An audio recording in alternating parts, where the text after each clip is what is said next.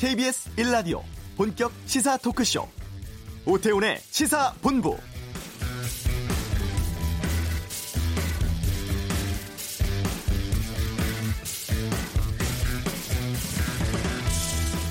국민의 기대에 미치지 못했습니다. 예상보다 참담하고 암담한 결과지만 이 또한 국민들의 선택이라는 점에서 겸허하게 수용하겠습니다.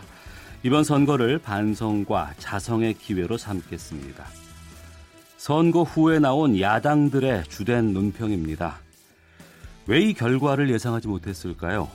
낡은 정치 지형을 바꿔야 하며 또 탄핵 후에도 반성하지 않고 구태의연한 사고와 지역주의에 기대는 정치권에 대한 심판이 발현된 것으로 평가가 되고 있습니다. 굵직한 현안 때문에 관심이 적을 것이라는 예상과 달리 지방선거 사상 두 번째로 높은 투표율을 기록한 것도 유권자의 준엄한 심판 심리를 대변한다고 할 수 있죠.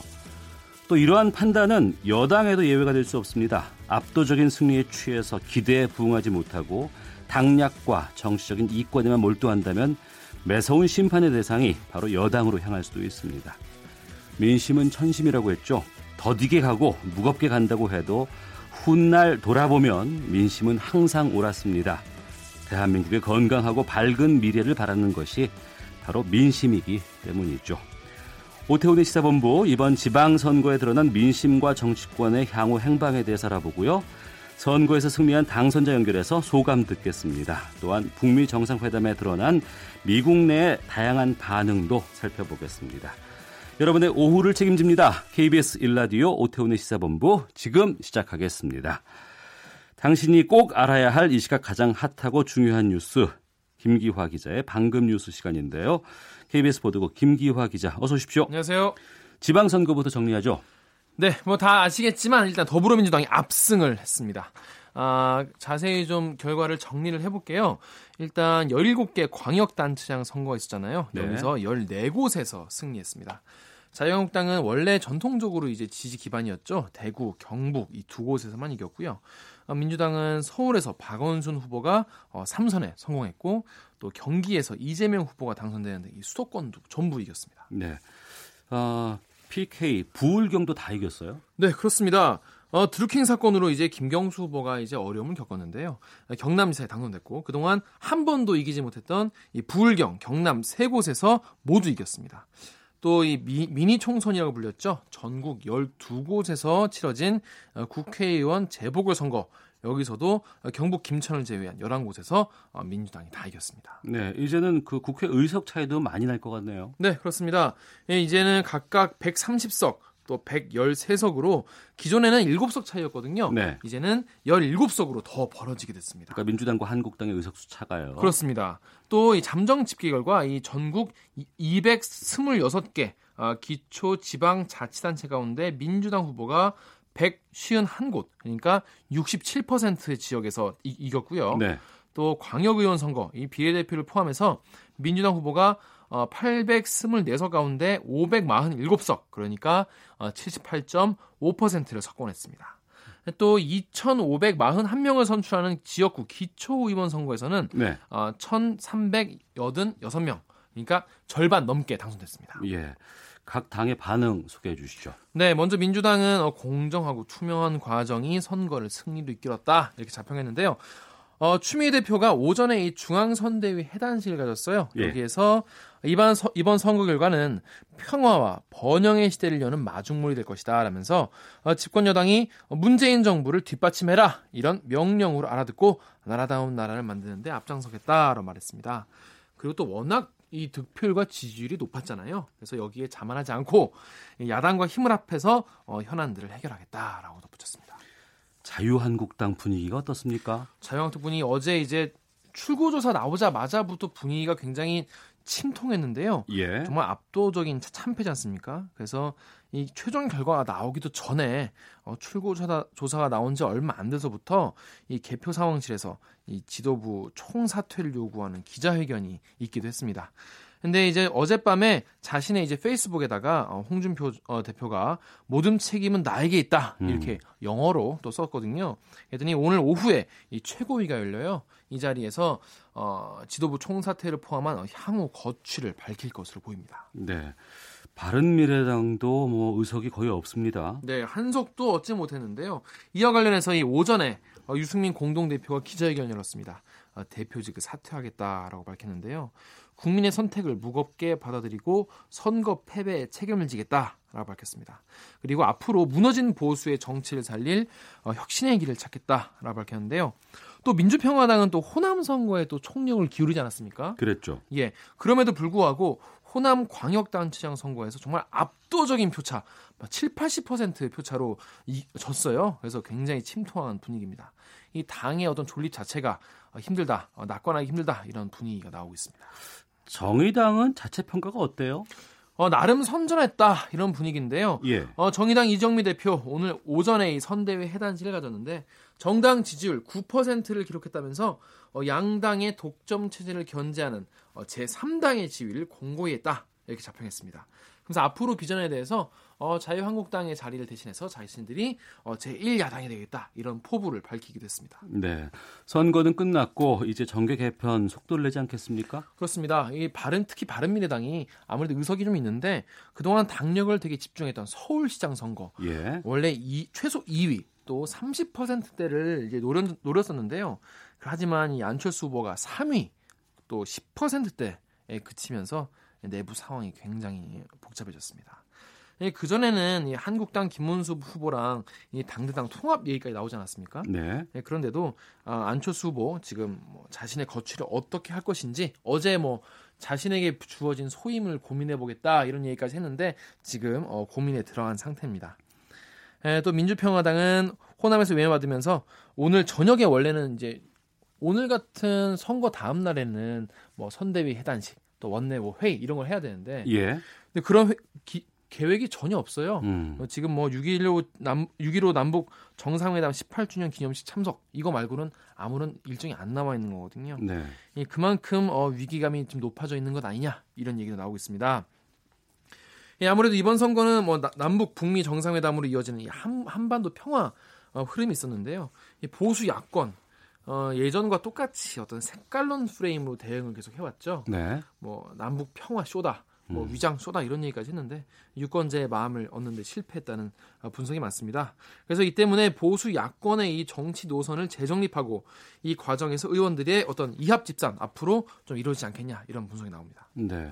특히 이제 바른 미래당의 거취에 대해서 많은 주목이 끌, 어, 끌어지고 있는데 네. 이게 과거 바른정당하고 국민의당이 통합한 정당이잖아요. 그렇습니다. 이 지금 원래 제3정당으로서 뭔가 이제 존재감을 보여줬어야 했는데 음. 이번에 정말 의미 있는 성과가 안 나왔잖아요. 그래서 예. 뭐 다시 갈라지는 거 아니냐 이런 얘기도 나오고 있습니다. 지방선거뿐 아니라 이번에 이제 국회의원 재보궐 선거가 있었고 네. 여기서도 여당이 압승을 했어요. 네, 그렇습니다. 재보궐선거에서 11석 얻어서 일당 지위를 확실히 한, 했다는 소식 아까 말씀을 드렸는데요. 예. 하지만 아직까지도 여소야대 지형을 바꿀 정도는 아닙니다. 과- 130석이니까. 그렇습니다. 이 뭐 과반까지는 아닌데요. 다만 여기에다가 이제 범진보로 분류되는 이 민주평화당 그리고 정의당까지 합치면 이 친여 성향의 의석수가 지금 과반인 150석을 넘게 됩니다. 네. 아, 이를 토대로 앞으로 이제 대북 문제, 음. 또 정책 연대 등에서 어, 이 정당이 협력을 하면은 어, 국정 운영 같은 경우에는 청와대 드라이브로 계속 가지 않겠냐 이런 얘기도 나오고 있고요. 또 이런 상황이 되면 또 한국당과 바른미래당 이 야당들이 이걸 견제하기 위해서 또 보수 대통합까지 가지 않겠냐 이런 가능성도 배제할 수가 없습니다. 예. 다음 총선이 2년 후에 있죠. 그렇습니다. 이- 정확히는 1년 10개월인데요. 예. 2020년 4월입니다. 그런데 지금 야권으로는 향후 선거에서도 여당을 상대하기 힘들다. 이런 어, 분석이 나오는데요. 예. 그래서 아까 말씀드린 어, 보수 대통합 어, 이 얘기가 나오지 않겠냐 이런 얘기가 나옵니다. 예, 반면에 아직은 시간이 좀 많이 남아 있으니까 일단 조기 더 전당대회를 치러서 음. 어, 시도, 지도부를 확 물갈이를 하고 당을 추스른 다음에 재기를 모색해야 한다 이런 얘기도 나오고 있습니다. 예. 그리고 남북 관계 소식 좀 듣겠습니다. 네. 남북 장성급 회담 지금 열리고 있습니까? 네, 오전 10시에 시작됐는데요. 판문점 북측 지역인 통일각에서 지금 진행 중입니다. 이 남- 장 예. 남측 대표단 5명 음. 정도인데요. 지금 남측 인사들이 통일각에 통일각에 도착을 하니까 북측 대표단이 이제 돌아가면서 이렇게 악수 음. 하면서 반갑게 맞이했습니다. 이 장성급 회담은 상당히 오랜만 아닙니까? 네, 맞습니다. 그동안 굉장히 남북 관계가 좀 얼어붙어 있었는데 어, 10년 6개월 만에 재개가 됐습니다. 남측 어, 수석 대표는 육군 소장 김도균 어, 국방부 대북 정책관인데요. 예. 네, 모두 발언해서 어, 군사 당국이 남북이 합력을 하면은 어, 좋은 결과를 맺을 수 있는 상황이다라고 말했습니다. 또 이에 대해서 북측 수석 대표인 안익산 중장이 2007년에 노무현 전 대통령이 남북 정상회담 당시에 평양에 심었던 소나무가 있어요. 예. 그 소나무 사진을 보여주면서 아, 이 소나무가 지금도 푸르고 싱싱하다 하면서 음. 어, 14 공동성명 정신이 살아 있고 또 6.15 공동선언 또 판문점 선언 정신도 앞으로 이어가자라고 말했습니다. 예. 끝으로 폼페이오 미 국무장관 어제 우리나라 왔죠? 네, 그렇습니다. 싱가포르에서 바쁜 일정을 소화하고 또 바로 한국에 왔는데요. 앞으로 이 북한의 완전한 비핵화 이후에 이 비핵화가 되고 나서야 대북 제재 완화가 이루어질 것이다 이런 말을 했어요. 아무래도 좀 약간 미국이 너무 많이 양보한 건 아니냐 이런 음. 얘기가 나왔기 때문에 이거에 대한 어떤 쐐기를 박는 멘트인데요. 오늘 오전에 외교부 청사에서 한미일 외교장관 기자회견을 열었습니다. 여기에서 한미일 세 나라가 북한의 CVID 어, 그러니까 완전 가능 완전하고 검증 가능하며 되돌릴 수 없는 비핵화에 대해서 노력할 것이다 이런 얘기를 했는데요. 이번 싱가포르 회담 많은 기회를 만들어냈다라면서 어, 과거에는 많은 실수가 있었지만 이번, 이, 이번 트럼프 정부는 그렇게 하지 않을 것이다. 순서가 중요하다라면서 거듭 얘기했습니다. 네, 김기화 기자와 함께했습니다. 고맙습니다. 고맙습니다. 예, 어, 계속해서 이 시각 교통 상황 듣고 오겠습니다. 교통정보센터의 윤여은 리포터입니다. 네, 오전 정체가 극심했던 수도권 도로 상황 조금씩 좋아지고 있습니다. 그래도 평소 같은 시각보다 어려운 곳들이 많은데요. 서울 외곽 순환고속도로 일산에서 판교 쪽입니다. 전 시간 일산에서 송내까지 20km 가까이 밀렸는데 지금은 개항에서 송내 쪽으로 8km 구간의 정체 남아 있습니다. 반대 구리에서 판교 쪽은 구리에서 상일까지 8km, 또 서안남 부근에서 2km 정체입니다.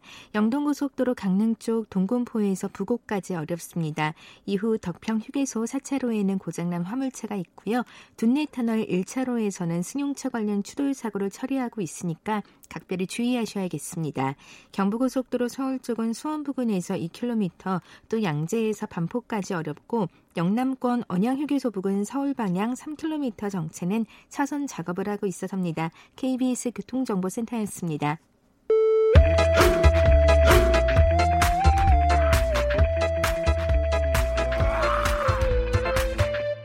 오태우래 시사 본부. 네, 지방선거만큼 국회의원 재보궐선거도 뜨거운 관심을 받았습니다. 전체 12곳 중에 이번에 국민적인 관심을 많이 받았었죠. 어, 서울 송파을 지역에 민주당 최재성 당선자 연결해서 말씀 듣겠습니다. 안녕하십니까? 안녕하세요. 예, 우선 축하드리겠습니다. 감사합니다. 예, 먼저 당선 소감부터 좀 말씀해 주시죠. 어, 국민들께서 이렇게 전국적으로 또 압도적인 지지를 보내주셔서 그야말로 한국 정치의 지형을 바꿔놓으셨습니다. 네. 가로막았던 아, 지역구도 또 남북 이념 대결에 따른 또 갈등 이런 것을 일거에 그냥 뛰어넘어 주셨기 때문에 네. 더큰 책무감 이런 것을 어, 함께 느낍니다. 기쁨 기쁘기도 하지만요. 네. 지난 19대 때 현역 의원임에도 불구하고 불출마 선언까지 하셨다가 이번에 다시 재보궐에 송파울로 나오셨습니다. 저는 이제 어, 대통령께서 대선 직후에 네. 그 임명직 말씀을 하셨을 때 제가 조금 정중하게 이렇게 좀 고사를 했었거든요. 예. 그, 그게 이제 당이 중요하지 않습니까? 특히 집권당의 뭐 책무는 말할 수가 없는데요. 네. 그래서 정당은 어떤 정당의 대표나 지도부의 선의에 어, 정당이 잘 되는 것을 기대하는 것은 그것은 어 사실은 온당치가 않습니다. 그래서 시스템으로 좀 바꾸고 구조적으로 바꿔야 되기 때문에 제가 아, 당 일을 하겠습니다 네. 하고 어 제가 조금 사양을 했었습니다. 네. 그래서 어 그 계획과 수순대로 어, 국회에 복귀하는 과정을 밟았던 거죠. 다만 송파울이 좀 더 어렵기 때문에 네네. 아, 그쪽을 택해서 이제 한 거라서요. 어, 계획대로 한 것이다. 또 제가 잘할 수 있는 일, 해야 될 일을 하기 위해서 것이다. 이렇게 생각합니다. 예. 국회로 돌아가시는데 국회 가셔서 가장 먼저 하실 일은 뭘까요? 아, 저는 저 국회 개혁, 또 정당 개혁이라고 봅니다. 예. 순서가 있는 게 아니고 어, 드라이브는 정당 개혁부터 걸고 바로 국회 개혁 절차에 들어가야 되는 게 아, 더불어민주당이 혁신이 되면 다른 당도 흉내라도 내고 따라할 수밖에 없거든요. 예. 그게 이제 국회 개혁의 동력이 되는 거고요. 두 음. 번째 선진화법이 정상적인 국회 운영을 사실 장애하는 측면도 있습니다. 네. 선진화법만 만들어 놓고 그냥 함부로 이제 뭐 어, 이 단독 통과라든가 이런 게 불가능하게 만들어 놓은 법이거든요. 예. 어, 그런데 그걸 만들어 놓고 그에 맞는 다른 국회법들을 손을 안 본 게 있습니다. 네. 가령 이제 날치기 이런 게 없어졌잖아요. 예. 그러니까 어, 등원하지 않으면 페널티를 줘야 되거든요. 음. 어, 등원해도 어, 선진화법 때문에 일, 일당에서 그냥 강행 처리하기가 어렵게 돼 있기 때문에요. 그게 네. 맞는 어, 국회법 손을 보고 또 기득권 내려놓기나 어, 국민들의 눈높이에 맞는 어, 처지고 있는 국회를 정상화시키는 개혁들이 어, 저는 시급하다고 생각을 하고요. 예. 아, 북미 정상회담 성공 이후에 이제 뭐 남북 간에 대한 평화에 대한 기대가 상당히 높고 또 국민들의 문재인 정부에 대한 지지율도 상당히 좀 높은 편이거든요. 문재인 정부 성공을 위해서 이것만은 좀 꼭 하겠다는 게 있으시다면 어떤 걸 말씀하실까요? 어, 우선 평화 체제가 그냥 정부 간의 협상으로만 어, 구축되는 게 아니거든요. 네. 국회가 해야 될 일들이 많고 매우 중요합니다. 그래서 아, 그걸 빨리 어, 여야가 아, 국회에서 뒷받침하고 함께 해야 될 어, 내용들을 잘 정리를 하고 교환하는 것이 아, 굉장히 이제 중요한 것 같고요. 그게 이제 문재인 정부 성공의 이제 제일 큰 키라고 보고요. 하나는 역시 어, 국민들의 사는 문제, 또 경제적인 문제 이런 것에 대해서 어, 문재인 노믹스가 있거든요. 제이 노믹스가 네. 이것을 현실화시키기 위해서는 기존 정제 정책을 좀 어, 크게 한번 한계원 낙수 효과라든가 수출 주동 경제 정책 이런 것을 좀 뛰어넘는 걸 제시하셨었기 때문에 이게 성공하려면 또 많은 어려움과 또 어, 그런 관문들이 또 필요합니다. 그래서 그것을 어떻게 어, 듀 프로세스를 어떻게 잘 관리하고 어, 만들어내느냐 이런 것도 경제적 측면에서 매우 중요하다고 생각합니다. 예. 무엇보다도 정당이 바뀌어야 됩니다. 그래서 집권당이 바뀌면 야당도 따라 하거든요. 그럼 그게 국회 개혁의 동력이 되기 때문에 저 소신이기도 하지만 바로 드라이브를 걸고 어, 정당 개혁, 국회 개혁을 좀 어, 발빠르게 해야 되지 않나 싶습니다. 예. 가장 먼저 추진하실 지역구에 대한 공약은 어떤 걸 시행하실까요? 어, 우선 음, 저는 뭐 지역에 대한 공약은 어, 조금 송파만의 특성화된 어떤 비전들이 좀 제시돼야 된다 해서 좀 공약도 하고 그랬는데요. 어, 기존 개발 방식 말고 제가 진보의 토목으로 표현을 했는데요. 주거 경쟁력을 어, 대한민국 최고로 높이기 위한 하나의 그 모델을 좀 만들어 보자 해서 어, 올림픽 대로를 지하화하고 그 위에 이제 녹지를 조성해서 도로 대신 녹지를 거쳐서 한강을 이용케 한다든가 뭐 저희가 탄천이 있습니다. 그 도로도 마찬가지 원리로 하게 되면 이런 것들이 이제 굉장히 주거 경쟁력을 제고하는 데 도움이 되거든요. 그게 핵심 공약이고요. 예. 그다음에 부동산 관련돼서는 여기가 예민한 지역 아닙니까? 네. 근데 오해도 많고 야당에서 그것에 대해서 어 조금 사실 왜곡을 하거나 은폐를 하는 이런 음. 것들이 있었습니다. 그걸 바로잡기 위해서 선거 과정에서 저도 애썼는데 예를 들어서 초과이익 환수제는 2006년도에 제정됐지만 아, 부동산이 침체됐다는 이유로 2012년도에 아, 17년까지 유예를 여야 합의로 한 거거든요. 예. 그리고 시- 작년 종료되는 것도 다시 연장치 않기로 한 것도 이미 이제 그렇게 된 거란 말이에요. 그래서 어 이명박 박근혜 때도 박근혜 정부 때도 폐지를 안 한 거거든요. 네.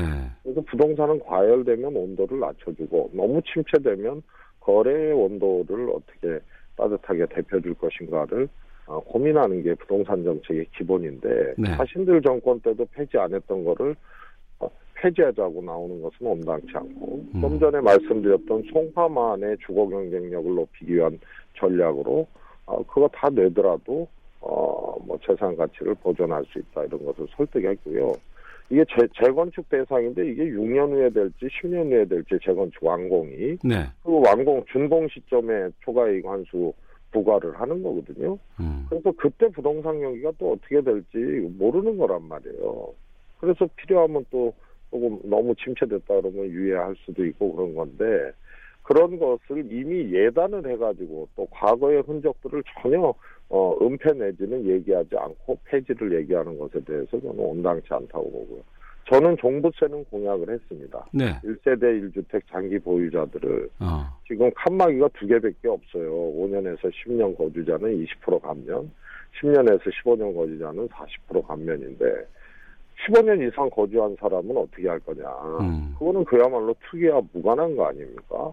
그래서 이런 분들은 탈출시켜 준다든가 종부세 과세 대상에서 그리고 칸막이를 좀 선진형으로 좀 촘촘히 할 필요가 있습니다. 거주 기간에 따라서 네. 지금 두 개인데 한 서너 개로 칸막이를 좀 늘리면 훨씬 1세대 1주택 장기 보유자들에게 현실적인 대안을 드릴 수 있지 않느냐 싶습니다. 알겠습니다. 어제 밤부터 여러 곳에 인터뷰를 많이 하셨고요. 가장 많이 들으신 말이 이제 당권 도전은 어떻게 하실 거냐라는 얘기 많이 들으셨을 것 같은데요. 저는 문재인 대통령의 이제 과정, 정치적 과정들을 보면서 확신이 든 게 있습니다. 네. 옛날에 권력 의지로 표현됐던 자기가 당대표 해야겠다, 대통령 해야겠다. 이걸 가지고, 어, 그런 환경이 안 돼도 의지를 갖고 막 돌파하려고 하고 했던 어떻게 보면 좀 어거지 정치죠. 어. 그런, 그런 시대는 이제 저는 끝났다고 봅니다. 예. 이제 대통령은 정치를 안 하려고, 어, 사실은 그, 꽤 애쓴 분이거든요. 예. 어, 그래서 당권 문제, 당대표 도전 문제도 아 내가 해야겠다 이런 것은 저는 오히려 실패 확률이 크고 음. 의미가 없다고 생각합니다. 진짜로 필요한지 네. 제 역할이 아, 그런 것을 많이 이야기를 하고 그런 요청들이 확인이 되고 음. 아, 그, 그게 좋겠다라는 아, 주변 또 지지자 당원들의 아, 그런 목소리들을 담고 교환을 하면서 판단할 문제라고 저는 생각합니다. 뒤에서 많이 밀어드리면 하시겠다는 또 말씀으로 들리기도 하네요. 그거를 마다하면 그것도 온당치 않은 거죠. 알겠습니다. 그러나 그게 자의적이어서는 안 되죠. 예, 알겠습니다. 감사합니다. 예, 송파을 지역구 최재성 당선자였습니다. 이번에는 울산시장 당선자입니다. 송철호 당선자 연결해서 말씀을 좀 듣도록 하겠습니다. 안녕하십니까? 안녕하십니까. 예, 우선 축하드리겠습니다. 소감 한 말씀 좀 해주시죠. 예, 시민 여러분께 예, 감사드립니다. 이번에 그 많은 변화, 아, 변화를 바라시는 그 시- 어, 시민들의 예, 표심을 읽을 수 있었습니다. 여러 가지로 감사합니다. 네. 그 상대인 그 자유한국당 김기현 후보가 삼선 국회의원 출신에다가 현직 시장의 프리미엄을 갖고 있는 강한 상대였는데 좀 어렵진 않으셨어요? 아, 솔직히 어려웠죠. 네. 학력도 좋고 아주 그 인물도 좋고 참그 만만한 분이 아니죠. 네. 그럼에도 불구하고 울산이 64.8%로 상당히 높은 투표율을 기록을 했어요. 이번 아, 높은 투, 투표율의 원인은 뭐라고 보시는지요? 예, 제가 보기에 그 시민들이 그 이번에는 뭔가 바꿔야 된다, 바꿔야 된다는 열망이 아주 깊었다고 생각이 되고요. 예. 한반도 평화에 대한 그 기대가 어, 울산 지역에도 아주 큰 그 바람을 일으켰다고 생각합니다. 네. 네. 1992년부터인가 이렇게 이제 선거에 뛰어 들으셨다고 얘기를 들었습니다. 이번에 뭐 8전 9기입니까? 9전 10기인가요? 아이고, 아이고 그렇습니다. 8.9기입니다. 아이고 참 감회가 남다를 것 같은데 어, 예. 가족들께서 상당히 좋아하셨을 것 같아요. 어, 그동안 그 참 매번 그 가족들한테 그 참 패가 많았죠. 그 빚을 매번 지른 것 같았는데 네. 이번에 이제 그 어떻게 9회 말 홈런 친 것처럼 가족들한테 좀 할 말이 생겼습니다. 네. 예. 그런 늘 고맙게 생각하죠. 네네. 예, 상당히 어려운 시기를 많이 보내셨는데 어, 듣기로는 그 부울경의 인권 변호사 3인 그러면 노무현, 문재인, 송철호 이렇게 얘기를 한다고 들었습니다. 네. 또 울산 쪽에서 그렇게 계속해서 도전을 하신 뭐 특별한 이유가 있으신지요?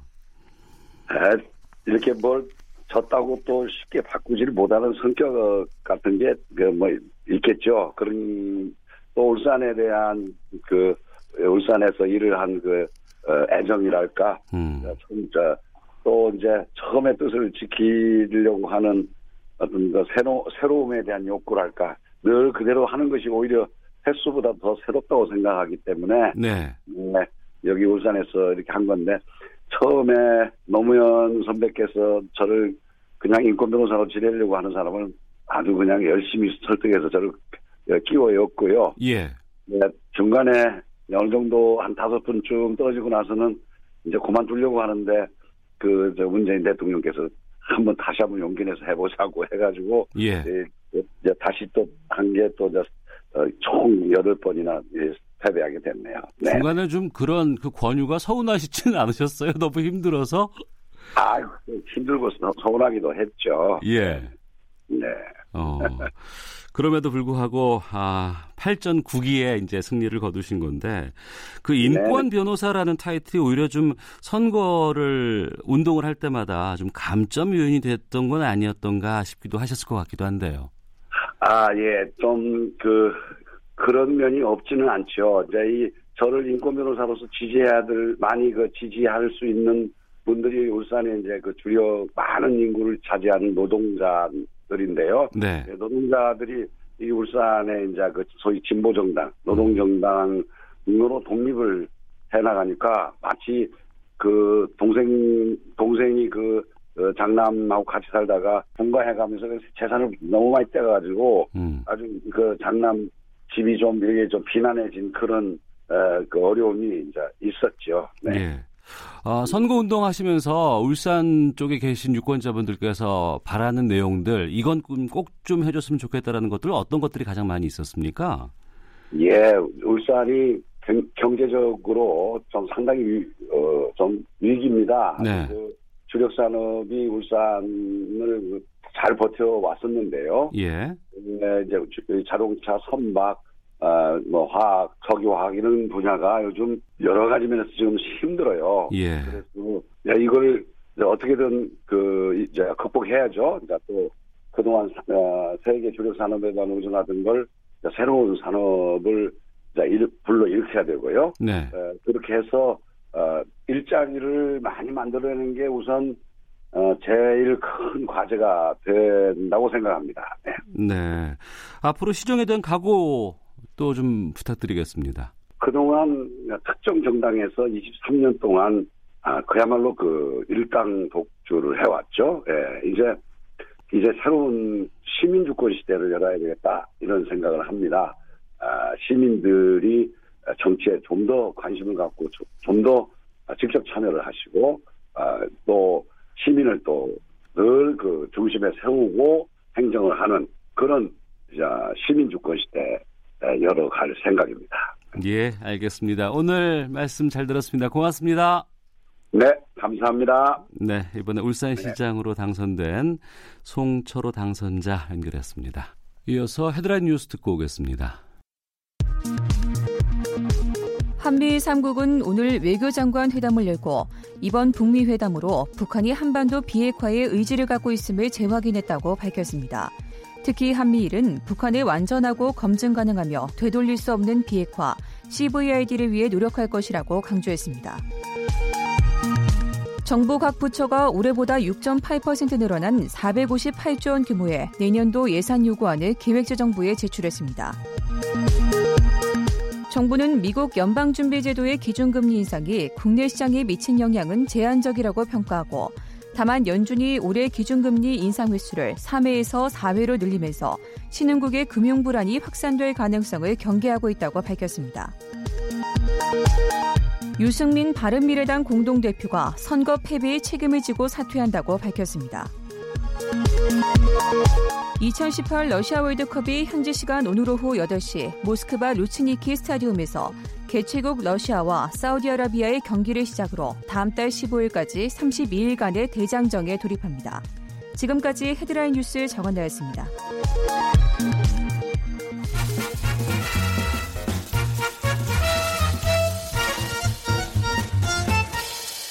오태훈의 시사 본부. 시사 이슈를 노동법의 관점에서 풀어보는 우리 동네 노무사 시간입니다. 요즘 노동 문제에 대해서는 중앙정부뿐 아니라 지자체에서도 많은 관심을 갖고 있습니다. 지방선거 당선자들의 주요 노동 공약을 알아보는 시간으로 오늘 갖겠습니다. 법무법인 도담의 김민아 노무사 나오셨습니다. 어서 오십시오. 네, 안녕하세요. 예. 이번 선거에서 그 노동 분야 쪽 공약 가운데 공통된 것이 있다면 어떤 걸 뽑을까요? 네, 어제 개표 방송을 보면서 저도 공약집을 다시 살펴봤는데요. 예. 중앙선거관리위원회에 게시한 시도지사 후보자 5대 공약과 선거 음. 공약서에서 밝힌 노동 공약 중에 공통된 분야는 바로 일자리였습니다. 예. 시도지사 후보들은 여야를 막론하고 어떻게 하면 실업 문제를 해소할 수 있을까에 대한 공약을 제시했었는데요. 박남춘 인천시장 당선자의 경우에는 시장 직속으로 일자리위원회를 신설해서 질 좋은 일자리를 만들겠다라고 음. 공약을 제시했고요. 양승조 양승조 어, 충남도지사 당선자는 충남으로 이전하는 기업에 대해서는 보조금 지원을 하겠다라는 예. 일자리 공약으로 당선되기도 했습니다. 음. 그 청년 실업에 대해서 상당히 많은 관심이 있습니다. 청년 일자리에 대한 공약도 많이 나왔죠. 네, 그렇습니다. 오거돈 부산시장 당선자의 경우에는 공공근로 예산 중에 일부를 청년혁신 일자리 기금으로 전환해서 활동비를 지급하겠다. 그리고 그 현재 3%인 청년 의무 고용 할당 제도를 5%로 확대해서 적용하겠다는 공약이 있었는데요. 예. 또 최문순 강원도지사 당선자의 경우에는 기존 청년 일자리 수당 월 30만 원을 월 60만 원으로 확대해서 지급하겠다는 공약으로 당선되시기도 하셨습니다. 두 배나 올린다고요? 네, 그렇습니다. 어. 또 고용이 좀 어렵거나 힘든 취약계층에 대한 일자리 정책 같은 것들도 있으면 소개해 주시죠. 예. 어, 아까 말씀드린 그 강원도 같은 경우에요. 예. 2020년도에 노인 인구 비율이 전체 인구의 20%를 넘어설 것으로 보인다고 하는데요. 예. 그래서 그 최문순 강원도지사 당선자 같은 경우는 어르신 일자리를 연 4만 개를 제공하겠다라는 음. 공약을 말씀하시기도 하셨고요. 예. 또그 허태정 대전시장 당선자의 경우에는 중장년 은퇴자를 위한 재단을 설립하고 평생 학습 시설을 확충해서 또 온라인 시민 아카데미를 개설하겠다라는 내용으로 말씀하시기도 하셨습니다. 예. 또 경력 단절 여성과 관련한 공약도 있는데요. 권영진 대구시장 당선자는 여성 일자리 창출과 경력 단절 예방 프로그램을 지원하겠다라는 음. 공약을 하셨고 또 25억 충남 충북 도지사 당선자는 여성 공약 여성 노동자의 경력 단절을 완화하기 위해서 임신이나 육아한 여성이 30분 늦게 그리고 30분 일찍 출퇴근하는 운동을 펼치겠다라는 공약을 밝히시기도 하셨습니다. 예.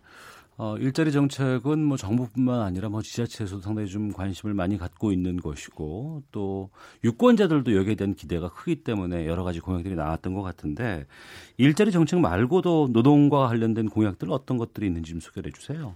네, 그 박원순 서울시장 당선자의 경우에는 자영업자랑 특수직에게 그 1인당 15개의 병가를 부여하는 서울형 유급 병가 공약이 있었습니다. 예. 그리고 이용섭 광주시장 당선자의 경우에는요. 공공부문부터 유연근무제를 실시하겠다라고 해서 요즘 핫 이슈인 근로시간과 관련된 공약을 예, 말씀하셨고요. 그래서 유연근무제 시행하는 민간기업에게는 가족 친화 기업을 인증하겠다라는 공약까지 있었을 정도였습니다. 또 송초로 울산시장 당선자의 경우에는요 예. 노동 공약이 가장 많았는데요. 그 중에서도 소규모 사업장의 노동자 건강관리 사업을 확대하겠다라는 음. 공약이 있어서 또 눈에 띄었고요. 또 원희룡 제주도지사 당선자의 경우에는 간호사, 간호조무사, 사회복지사, 요양보호사 같은 사회 서비스 종사자의 처우를 개선하겠다라는 공약이 있어서 또 눈에 띄었습니다. 예. 그러니까 공약이라고 하면 현재까지는 잘 안 지켜지거나 어, 사업장에 정착이 안 됐던 것들을 많이 공약을 통해서 이제 활성화시키려고 하는 것 같은데 앞서 말씀해 주신 그 유연 근무제 같은 경우에는 어떤 근무 형태인지 좀 말씀해 주세요. 네, 저번 시간에 근로 시간과 관련해서 말씀드렸었던 내용인데요. 예. 어, 근로자가 그 근로 시간을 선택해서 어, 유연하게 활용할 수 있는 제도를 음, 공공부문에서부터 시행하겠다라는 공약을 어, 발표한 것으로 알고 있습니다. 그러니까 우리가 보통 9시 출근, 6시 퇴근을 기본적으로 하고 있는데 어, 내가 육아 문제 때문에 아이들 유치원이라든가 학교 등원시켜 놓고 등교시켜 놓고 10시쯤 출근하겠다. 그리고 한 7시쯤 퇴근하겠다.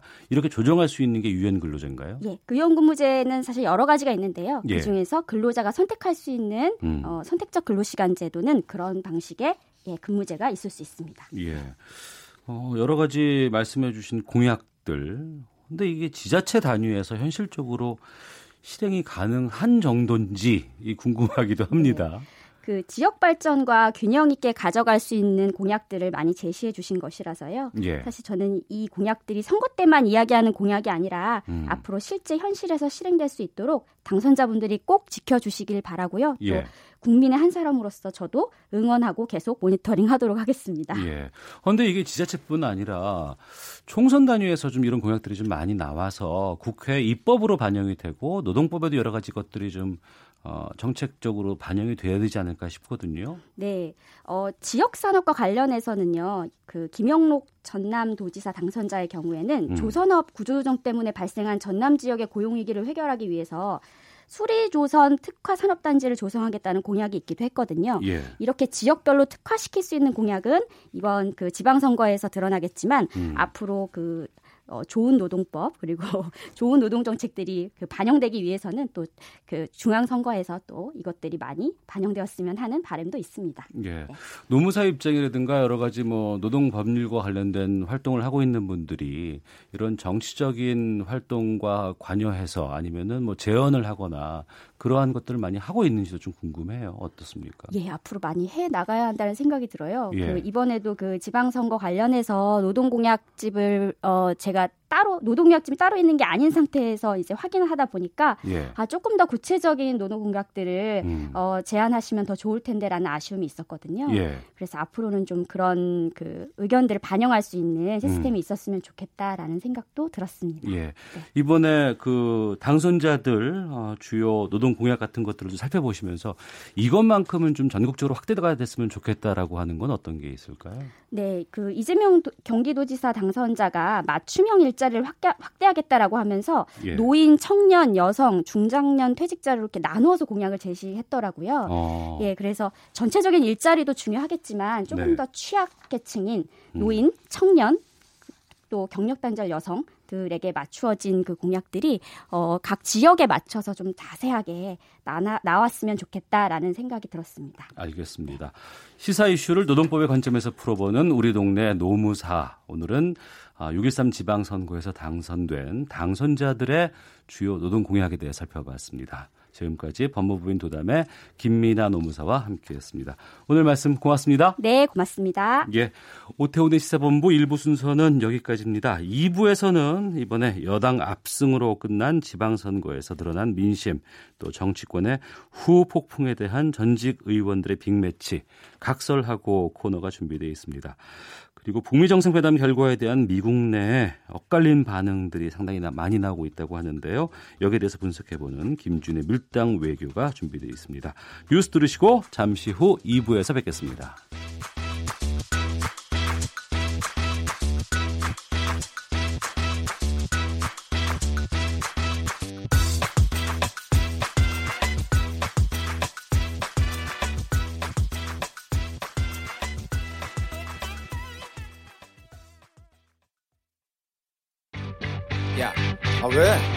시간에 뭐하냐? 자야지. 야, 그러지 말고 이거 한번 들어봐. 아, 뭔데? 지금 당장 라디오를 켜봐 나른한 오후 깨울 시사 토크쇼 모두가 즐길 수 있고 함께하는 시간 유쾌하고도 신나는 시사 토크쇼 오태훈의 시사본부. 책임질 부분이 있으면 책임을 지겠다 이렇게 말씀. 아까 말씀하셨거든요.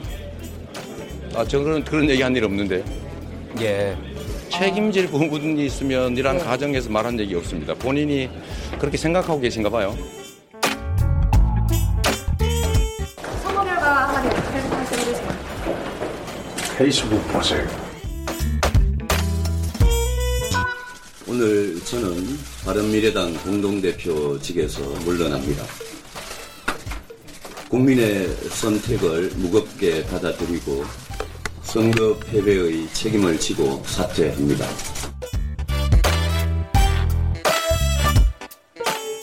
촌철 살인의 명쾌한 한마디부터 속 터지는 말, 막말까지 한 주간의 말, 말, 말로 정치권 이슈를 정리합니다. 각설하고 시간인데요.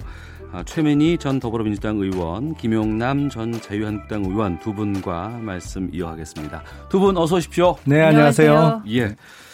어, 지방선거 끝났습니다. 민주당의 압승이라고 언론에선 다들 평가하고 있습니다. 먼저 어제 개표 방송 몇 시까지 보셨어요, 두 분? 저는 김영남 의원, 예. 사실은 밤에 잠을 한 잠도 못 잤는데요. 예. 개표 방송을 보다가 네. 가슴이 너무 답답해지면 음. 스포츠 채널 보다가 예. 다시 개표 방송 잠깐 보다가 그러면서 밤을 샜습니다. 사실은. 아, 많이 힘드신 것 같아요. 얼굴도 좀 부어 계신 것 같고. 근데 음. 얼굴은 저하고 비슷하지 않아요? 저도, 저도 그렇죠. 저도 저는 2시까지 보다가 네. 저는 원래 10시쯤 되면 잠을 자는 음. 스타일인데 어제는 잠이 안 와서 2시까지 보다가 예. 어, 잠이 들었습니다. 김경수 후보가 거의 확정되는 느낌을 갖고. 경남지사가 마지막까지 좀 엎치락뒤치락 했었죠. 네, 그래도 예. 뭐그 한 오후 2시, 아, 새벽 2시 정도면 음. 되게 흐름이 잡히더라고요. 예. 민주당 분위기는 어때요? 그 민주당은 두 개의 분위기가 있습니다. 일단 압승은 맞잖아요 수치상으로. 음. 네, 그러니까 어, 다들 기뻐하는 분위기인데 보통은 이제 정당이 선거를 치르잖아요. 예. 그런데 이번 선거는 누가 봐도 이문덕 음.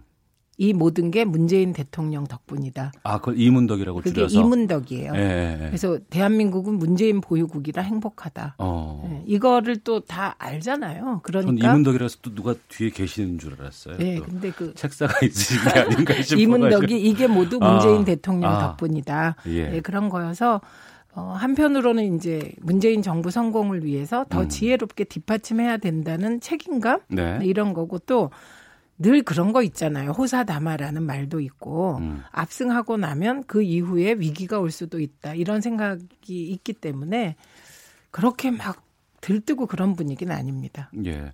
자유한국당 쪽에서는 뭐 책임 뭐 너 때문이야라든가 아니면은 어 내가 잘못해서 그런 건가라는 그런 반성들도 좀 있을 것 같고요.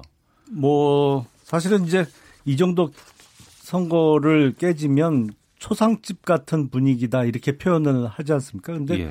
초상집은 간간히 곡소리라도 들리잖아요. 그렇죠. 근데 지금 자유한국당은 사실은 곡소리도 안 들리고 뭐랄까요?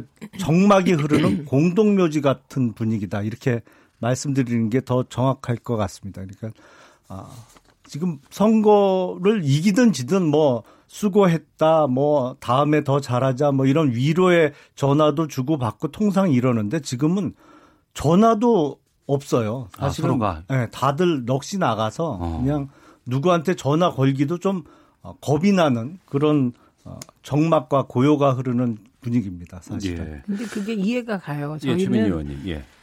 어, 이게요, 자유한국당은 그 동안에 기본적으로 보수층의 탄탄한 지지가 있어서 그렇게 저도 이렇게 지신 적이 없어서 그런데 사실 민주당 쪽은 이런 뼈, 경험이 아- 있죠.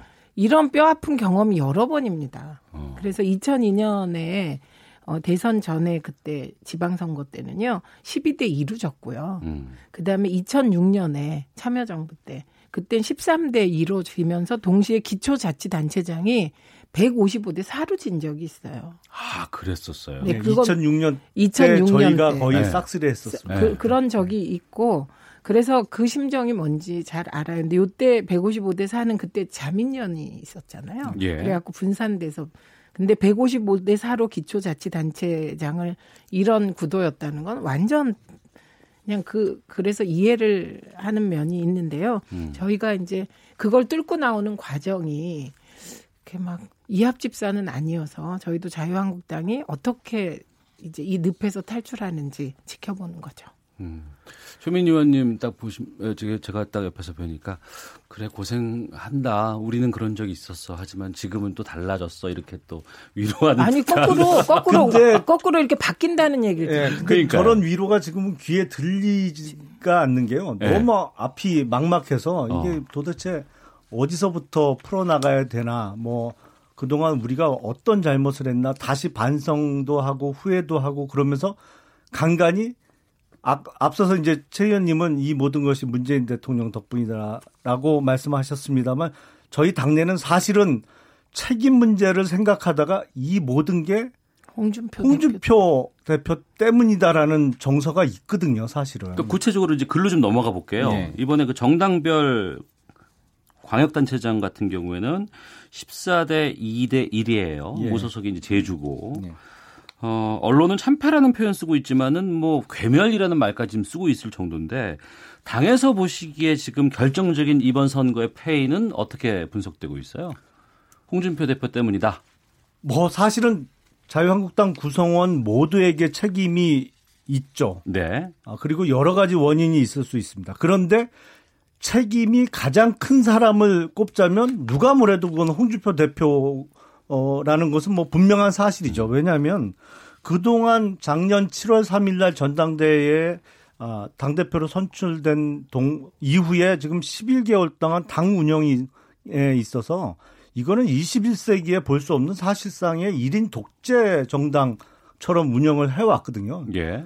당원 당규가 필요가 없었어요. 혼자 음. 다 했어요. 음. 혼자 다 결정하고 이번에 아, 저희가 17개 광역단체장 후보 중에 15군데를 후보를 냈습니다. 근데 대구 경북만 경선을 치렀고 나머지 13군데는 소위 전략공천이라는 이름으로 사실상 당대표가 지명하는 후보들이 나갔어요. 근데 예. 공교롭게 경선을 치른 대구 경북만 이기고 음. 13명이 다 떨어졌죠. 그리고 인구 100만 이상의 기초단체장 후보들도 전략 공천을 많이 했습니다. 다 떨어졌어요. 그러니까 근데 저는 처음부터 이게 말이 안 된다고 생각한 게 전략 공천이라는 것은 기본적으로 상대 당의 후보를 보고 그 후보를 꺾을 수 있는 후보를 경선 같은 과정을 안 거치고 이렇게 전략적으로 정말 공천하는 거예요. 근데 예. 13개 광역단체장 후보를 전략공천이라고 지명을 하면서 민주당 후보가 경, 결정되기 훨씬 이전에 다 전략 공천을 해버렸어요. 이거는 비유하자면 마치 적국에서 아직 미사일을 쏘지도 않았는데 이쪽에서 먼저 사드를 쏴놓고 아 우리가 이제 사드 쐈으니까 적국에서 언제 미사일 쏘면 맞출 거야라고 하는 거하고 똑같은 거거든요. 알겠습니다. 선거 결과가 그렇게 예, 예. 나왔습니다. 예. 지금. 아, 갑자기 갑자기 홍준표 대표 얘기하니까 제가 너무 흥분을 해갖고 끊겠어요. 지금, 지금 상황에서는 이문덕 대 어, 이홍 때본것 같아요. 근데 저는 느낌이 뭐냐면요. 예, 이게 최민 의원님. 예. 어, 대선의 연장이라는 느낌을 많이 받았어요. 이번 지방선거를 음. 이렇게 유세를 하면서 그래서 이번 지방선거 결과를 보고 비로소 지난 대선이 끝났고 비로소 탄핵이 탄핵의 그 모든 과정 있잖아요. 촛불 혁명 뭐 이 과정이 1단계로 마무리되는 느낌 그런 네. 거였어요. 그러면 홍준표 대표는 뭘 그렇게 잘못했나? 음. 저는 저희들이 느끼는 가장 문제는 대선 결과를 안 받아들이시는 느낌이었어요. 예, 계속 네. 대선을 연장하는 느낌으로. 네, 네. 그리고 근데 이제 그것도 한편으로는 이해가 가는 게 패배하고 나면 그 패배를 깨끗이 받아들이는 게 쉽지가 않거든요. 예. 그러니까 자유한국당의 경우 패배한 대선 후보가 당 대표를 하는 것이 과연 이게 이후에 당에 좋은 건가? 음. 이런 질문을 드리고 싶었어요. 그리고 예. 이거는 이제 마찬가지죠. 다른 당도 패배한 당대 패배한 직전 대권 후보가 당 대표를 하는 게 가한가? 이거는 바른미래당도 마찬가지잖아요. 음. 바른미래당의 경우도 그 그렇죠. 패배한 그렇죠. 직전에 후보가 예, 당 대표를 예. 바로 맡았고요. 그리고 거기에는 안철수 후보도 마찬가지잖아요. 예. 패배한 직전에 후보가 다시 가장 중요한 서울시장 후보로 나갔잖아요. 그래서 이런 전반적인 포석 이 포석 자체가 대선에 대한 미련이었다 이런 느낌이었어요. 예. 그런 거죠. 예, 그 최민희 의원님, 그 거기다가 좀 보태고 싶어서 말씀을 드리는 건데, 근데 앞서서 이제 대선의 연장선상이다라고 말씀하시는 느낌. 건 네. 느낌이 네. 또 일반 국민들께서는 민주당이 잘해서가 아니고 야당이 네. 못한 것이고 대통령의 지지율 덕분이다. 어, 이런 분석도 많이 있는데 민주당 내부에서는 이런 부분을 좀 알고 있으신지가 알고 있죠. 궁금해요. 이문덕. 어. 그리고 그 분위기는 민주당 내부의 그 국회의원이든 당 대표든 다 국민의 한 사람으로 대통령을 바라보고 있거든요. 예. 그런데 잘하시기 때문에 다 음. 같은 마음일 거라고 생각이 드는데 딱 하나는 민주당이 잘한 게 있습니다. 뭘까요? 과거를 생각하면 음. 민주당 그러면 무슨 패권이라는 말 막 왔다 갔다 하고 당내 분열이 되게 심했잖아요. 개파 뭐반 반 반 뭐 이런 거 많이 있었죠. 그럼 지금은 개파가 없냐? 있을 것 같아요. 음. 그런데 문재인 정부 성공이라는 하나의 목표를 향해서 단결돼서 갔다는 거예요. 음. 그래서 문, 민주당이 다 뭐 다 문재인 대통령 덕분이다. 뭐큰 틀에 다 맞는 말인데 딱 하나 잘한 게 있다면 분열하지 않고 한 목소리를 냈다는 것. 예, 요거는 약간 칭찬해 주셔도 될 것 같아요. 예. 기초단체의 경우에도 보면은 민주당이 67%를 차지했고요. 네. 한국, 그러니까 민주당이 151석, 한국당 53석, 평화당 5석, 이제 뭐 바른미래당 한석 이렇게 돼 있는데 김영남 의원님, 네. 그 한국당 쪽에서 여기만큼은 우리가 꼭 좀 지킬 줄 알았다. 이런 아쉬운 곳은 어디를 말씀하실까요? 일단 제가 이제 그 수원에 있으니까 네. 경기도를 중심으로 말씀을 드리면 아, 저희가 그 전에 이제 경기도 선거를 도너츠의 비유를 많이 했습니다. 예. 그러니까 경기도 이 중앙부에 있는 대도시 지역은 저희가 좀 아, 밀리고 예. 어, 외곽 지역 음. 어, 도넛에 이제 그 빵이 있는 지역은 저희가 아, 앞선다 이렇게 표현을 했는데 최근에 당 사정이 어려워지니까 그 도넛이 그 피자의 크러스트처럼 얇게 변했다라고 저희들이 어, 아, 죄송합니다. 예, 예, 예. 얘기를 아, 비유를. 정말 적절하게 잘해 주셔 가지고. 예. 예, 예. 근데 예. 이번에 보니까 적어도 그래서 31개 경기도의 시군 중에 적어도 7, 8군데 그러니까 어. 저희 제가 방금 말씀드린 그 crust 부분은 저희가 이길 줄 알았어요. 예, 예. 그래도. 어. 근데 막상 까 보니까 31개 중에 3군데 달랑 기초단체장 이기고 28군데를 졌어요. 그러니까 예. 이게 크러스트도 조각조각 나갖고 몇 조각이 안 남았던 것이죠. 그리고 어. 서울도 흔히들 말하는 이제 강남 3구, 강남, 예, 예. 서초, 송파 예. 세 곳은 그래도 이길 거다. 근데 저는 개인적으로는 송파는 좀 위험하다고 음. 봤었어요. 그래서 강남, 서초 정도 건지지 않을까 했는데 결국엔 서초 한 군데 이겼습니다. 뭐, 그렇습니다. 아유 얘기하자면 끝이 없죠. 지금 부울경이 다 깨졌으니까요. 지금. 음. 민주당 쪽에서는 좀, 아, 다 좋은데 유- 여기는 아쉽다 하는 데는 어디 말씀하실까요? 어, 그 서초죠. 서초. 음. 서초를 섞어나면 서울을 다 섞어나는 거였거든요. 예, 예. 네. 아, 욕심이. 그거보다 예. 그거보단 거꾸로 예상 밖의 큰 수확이라고 음, 예, 예, 생각되는 게 그런데 구미시입니다. 구미시. 경북 구미 예, 경북- 시장이 됐죠. 예, 경북 구미의 장세용 후보가 40.8%. 예, 예. 그다음에 자유한국당 이양호 후보가 38.7%예요. 되게 근소한 차이긴 하지만 2% 음. 정도잖아요. 예, 예. 어, 민주당이 여기가 보수의 심장 중에 심장이잖아요. 예, 예. 네, 박정희 전 대통령의 그렇죠. 고향이고 그런데 이겼다는 건 굉장히 의미가 큰데 이것도 좀 더 들여다 보면 구미 시민들이 어, 자유한국당을 심판한 지점은 이념이 아니에요. 예. 경제가 너무 어렵다. 구미 경제가. 구미의 그래서 경제가. 그래도 힘 있는 여당 후보, 어. 어, 집권 여당의 후보를 한번 찍어보자. 요거였더라고요. 예. 그 TK는 사수를 했습니다. 네. 예. 평가하신다면. TK는 어떻게 지켰냐 이렇게 물으시면 이건 마치 광주 전남 지역에서 왜 이렇게 민주당 후보들이 득표율이 높냐 이렇게 묻는 거하고 똑같다고 저는 생각하는데요. 뭐 저쪽에서는 거기까지 넘어왔더라고요, 보니까. 예, 뭐 그랬습니다만 네. 뭐 원인을 굳이 말씀드리자면 앞서 말씀해 주셨던 경선했던 이런 절차들. 뭐 그거보다도 뭐 사랑이 어떻게 변하니 뭐 이- 이게 좀어막 끝까지 좀 작용을 하지 않았나. 예, 예. 근데 다른 지역은 다 변한 거죠 사랑이. 어. 사랑을 떠나서 뭐 미움받고 있는 거죠 지금. 그 저, 마- 저 말이 맞는데 이번에 다시 느낀 게 저희가 얘기할 때 정치는 연애와 같다. 그런 말 어, 많이 해요. 정치인에 예, 대한 예, 지지자들의 마음은 아주 어. 독한 연애와 같다. 이런 표현 하는데 예. 이번에 보니까 진짜 맞더라고요. 음. 맞아서 그 이제 TK와 대구 경북 지역은 진짜 그 보수의 심장에서 그래도 내가 마지막 보루로서 음. 어, 너를 지켜주마 이런 느낌이라 어 그 출구조사 나왔을 때 저거보다 조금 더 격차가 벌어질 거라고 예상했는데 진짜 더 벌어지더라고요. 예. 예, 격차가.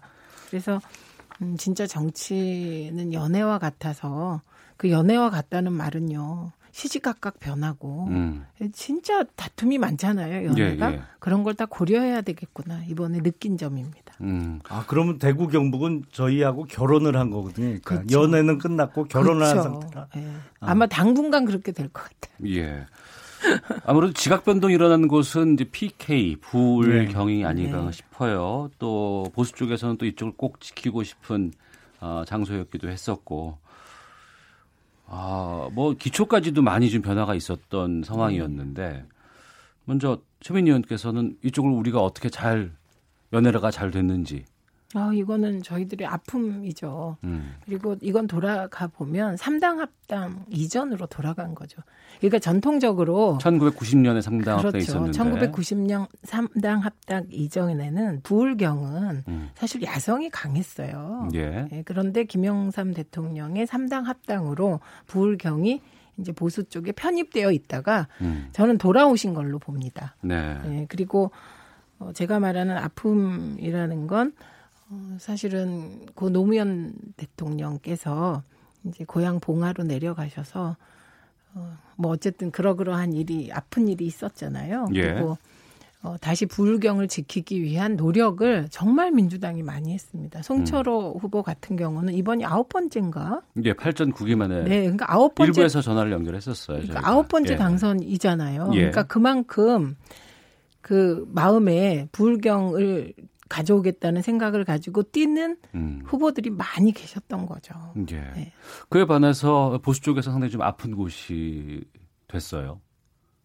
예, 부울경이 사실은 기초단체장 선거 결과를 놓고 보면 뭐 더욱 처참하게 깨졌죠. 뭐 이거는 글쎄요, 뭐 지금 자유한국당의 어, 뿌리는 사실은 3당 합당에 있는 게 맞습니다. 네. 그때 이제 노태우 대통령 시절에 아, 김종필 총재와 김영삼 김영삼. 아, 총재가 이제 3당 3당 합당을 하면서 그 체계가 사실은 지금도 이어지고 있는 거고 자유한국당의 구성원들도 그 세 가지 뿌리를 다 갖고 있거든요. 그래서 아, 전국 정당으로서 아, 그동안 집권도 하고 또 뭐 저희가 아, 야당이 된 적도 과거에 있었습니다만 그래도 큰 뿌리를 그 유지하고 왔었는데 최근에 이 당의 사정이 국민의 눈높이에 안 맞았던 것이죠. 그러니까 음. 국민들이 보기에 왜 저렇게 불합리하게 돌아갈까? 왜 아, 저런 모습을 보일까라는 그 기대 수준을 못 맞추면서 저희의 뿌리 중에 큰 뿌리들이 이제 날라간 것이죠 이번에 앞으로 다시 찾아오려면 뭐 각고의 노력을 하는 수밖에는 어, 없는 형편이 됐습니다. 예. 앞서서 어, 저, 저 인터뷰도 좀 들으셨습니다만 뭐 아, 페이스북 봐 이렇게 말씀하셨는데 홍준표 대표는 그럼 사퇴하는 겁니까? 사퇴를 지금 안 할 수가 없는 거죠. 그리고 아유 아까 제가 뭐 말씀드려서 마지막으로 한 번만 더 말씀드리면 예. 아마 2시에 최고위원회를 열어서 거기서 이제 당대표 사퇴 의사를 밝힐 것으로 예상이 됩니다. 근데 예. 저는 사실은 당대표 사퇴를 선언할 게 아니고 본인의 정계 은퇴를 사실은 선언해야 된다고 봐요. 음. 아, 제가 옆에서 본 바에 의하면 정치인으로서 필수적으로 갖춰야 될 민주적인 소양과 자질이 부족해요. 네. 그래서 이참에 그냥 정계 은퇴를 선언하시는 게 아, 마땅하지 않나 어, 엄청 싶습니다. 센 오빠 되셨어요. 누가요? 김영남 김영- 의원께서 네. 어, 아쉬워하시는 것 같아요. 정계 은퇴를. 저요? 예. 그러니까 민주당에서 계속 응원했어요. 사실은 그동안 홍준표 응원, 대표를. 응원이라고까지는 하기 어렵고요. 지금 예. 국민청원 들어가 있잖아요. 홍준표 대표 측에 그건 이제. 민주당이 아니고 예. 그 민주당 지지하시는 분들이 그러니까요. 그러는 음. 거죠. 예. 자유한국당 쪽에서도 뭐 재건까지 얘기 나오면서 어제 기자회견까지도 했던 것 같은데 네. 어, 민주당에서는 어떻게 보세요? 이런 상황에 대해서. 이건 그냥 일반론적으로 얘기하면 물러나시는 거예요. 네. 예, 그리고 그러니까 선거에서 지면 당 대표가 책임지는 건 당연한 거예요. 음. 예. 어, 그리고 근데 그 당 대표만 물러난다고 해결이 될까에 대해서 저는 계속 캐천 마크인 게 우리가 음. 많은 경험을 했다 그랬잖아요. 예. 근데 자꾸 이게 이제 정치공학적 이합 집산으로 극복을 하려고 하거든요. 그리고 음. 외부에서 참신한 누군가를 한 명 모셔와서 당을 재건하자 이런 얘기를 하는데 저희도 그거 많이 해봤는데 다 실패했고요. 예. 이거 그러니까 어디로 가겠다 우리가 지향을 음. 그래서 결국은 무상급식 그다음에 복지 민주주의 이쪽을 걸면서 어, 새로운 시작이 이루어졌거든요. 그러니까 네. 이합 집산보다 더 중요한 게 이쪽으로 우리가 대한민국을 이끌어 보겠습니다라는 가치와 지향을 분명히 하는 것이고 더 이상 색깔론은 안 된다는 걸 이번에 확실히 인식하시고 내려놔야 돼요. 색깔론을. 알겠습니다. 제가 이번 지방선거를 잠시 뒤에 야, 저- 예, 예. 계속 말씀을 좀 이어가도록 하겠습니다. 헤드라인 뉴스 듣고 기상청 교통정보 상황 보고 다시 오겠습니다. 문재인 대통령이 오늘 오후 청와대에서 국가안전보장회의 NSC 전체 회의를 주재한다고 청와대가 밝혔습니다. 정부가 청년 고용을 활성화하기 위한 고용 의무제 적용 기간을 연장하고 지원 대상을 확대합니다. 이주열 한국은행 총재는 미국의 정책금리 인상에 국내에 미치는 영향에 대해 우려할 정도로 크지 않을 것이라고 밝혔습니다. 트럼프 미국 대통령이 북한과 한반도 비핵화에 합의한 공로로 노벨 평화상 후보로 추천됐다고 노르웨이 공영방송 NRK가 보도했습니다. 9월 중순부터 모든 학교에서 커피가 퇴출당합니다. 지금까지 헤드라인 뉴스 정한나였습니다. 이어서 기상청의 윤지수 씨 연결합니다. 오늘의 미세먼지 정보입니다. 지금 서울의 미세먼지 수치는 1세제곱미터당 34 마이크로그램, 초미세먼지는 1세제곱미터당 21 마이크로그램을 나타내면서 보통 수준입니다. 미세먼지의 경우 서울 외에도 인천과 충청남도, 전라북도, 경상남도, 제주도 지역은 보통 수준이긴 한데 그 기준치인 30 이상을 조금 넘는 정도이고요. 오늘과 내일 대기 확산이 원활해서 전국적으로 미세먼지는 보통이거나 좋은 상태를 계속 이어가 겠습니다. 오전보다도 미세먼지 상황이 좀 좋아진 상태입니다. 다만 오존의 경우 오늘 충청남도나 전라북도 지역은 나쁨 수준까지 수치가 증가할 수 있다는 점 참고하시면 좋겠습니다. 우리나라 북쪽으로 기압골이 지나가면서 중부지방은 여전히 흐리고 오후까지는 비가 좀 더 내리겠습니다. 서울과 경기도, 강원도 북부 지역은 한때 비가 내리겠고요. 그 밖의 지역도 한때 빗방울이 예상되는데 오후까지는 좀 더 내릴 것으로 예상되고 동풍의 영향을 받아서 동해안 지방의 경우는 내일까지는 빗방울이 좀 더 떨어질 것으로 예상되고 있습니다. 하지만 금요일인 내일은 동해상에 위치한 고기압의 영향을 받기 때문에 지금 남부 지방처럼 전국적으로 맑은 날씨가 계속될 것으로 예상되고요. 토요일과 일요일도 비교적 맑은 날씨 쭉 이어지겠습니다. 지금 서울 기온은 23.2도, 습도 64%입니다. 지금 까지 날씨 정보였습니다. 다음은 이 시각 교통 상황 알아보겠습니다. KBS 교통정보센터의 윤여은 씨입니다. 네, 식사 후 졸음 운전 조심하셔야겠습니다. 차례환기 자주 시켜주시고요. 졸음이 올 때는 반드시 휴식을 취한 다음 운전대 잡으셔야겠습니다. 영동고속도로 강릉 쪽에 돌발 상황이 생겼습니다. 북선 3차로와 갓길에서 승용차 사고 처리 중이라 1km 정체입니다. 중앙고속도로 춘천 쪽 치악 사터널 부근에 승용차 단독 사고 지금은 갓길에서 처리 중이지만 주의하셔야겠고요. 중부내륙고속도로 양평 쪽은 충주분기점 부근에서 작업 중이 중이라 3km 구간에서 여파받고 있습니다. 청주 영덕고속도로 영덕 쪽 화서 부근 2km 정체도 작업이 있어서고요. 울산고속도로 울산 쪽 울산 쉼터 부근에서 울산 쪽으로 차선 긋는 작업을 하고 있어서 이 일대 정체입니다. 경부고속도로 서울 쪽은 기흥 동탄에서 수원 사이 정체 시작됐고요. 이후로는 양재에서 반포, 부산 쪽은 한남에서 서초와 신갈분기점에서 수원까지 밀립니다. KBS 교통정보센터였습니다.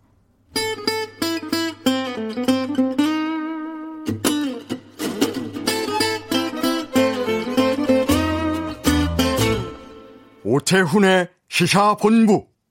네, 더불어민주당 최민희 전 의원, 또 자유한국당 김용남 전 의원과 함께 이번 지방선거 결과 분석하고 있습니다.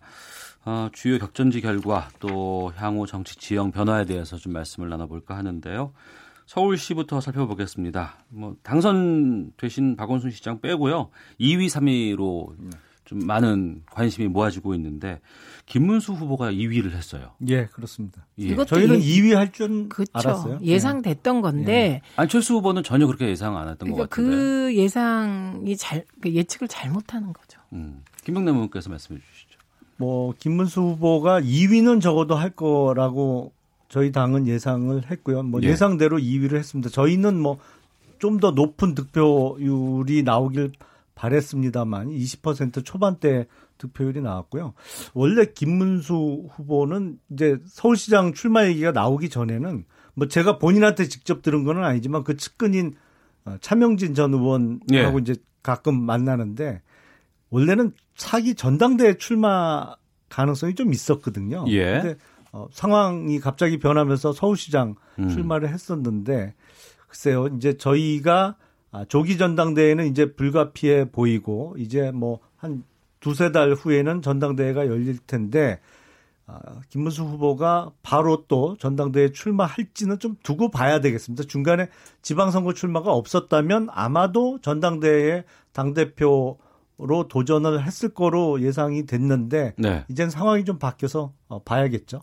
음. 안철수 후보는 앞으로 어떻게 될까요? 그러니까 저는 진짜 대선이 끝났다 라고 네. 느끼는 후보가 안철수 후보 같아요. 아, 네, 왜냐면, 네, 왜냐하면 안철수 후보는 이번 지방선거 과정에서도 예를 들면 댓글 문제가 터지면 댓글 때문에 내가 떨어졌다. 음. 여론조사 어쩌고 하면 여론조사가 어쩌다. 이렇게 아직도 대선 결과를 인정하지 않는 듯한 느낌을 많이 줬거든요. 근데 이번에 이제 성찰의 시간을 갖겠다. 돌아보고 고민하며 숙고하겠다. 음. 그러니까 이제 비로소 안철수 후보 마음속에서 대선이 끝났다. 이걸 가장 명확히 보여주고 있는 것 같아요. 네.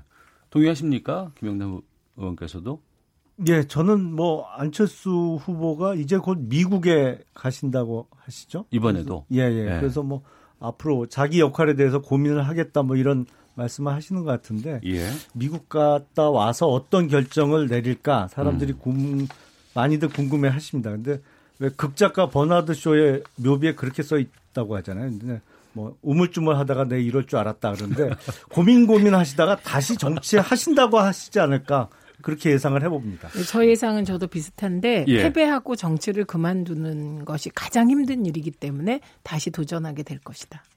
이렇게 아, 오히려 네. 어, 다시 아윌비백. 아, 알겠습니다.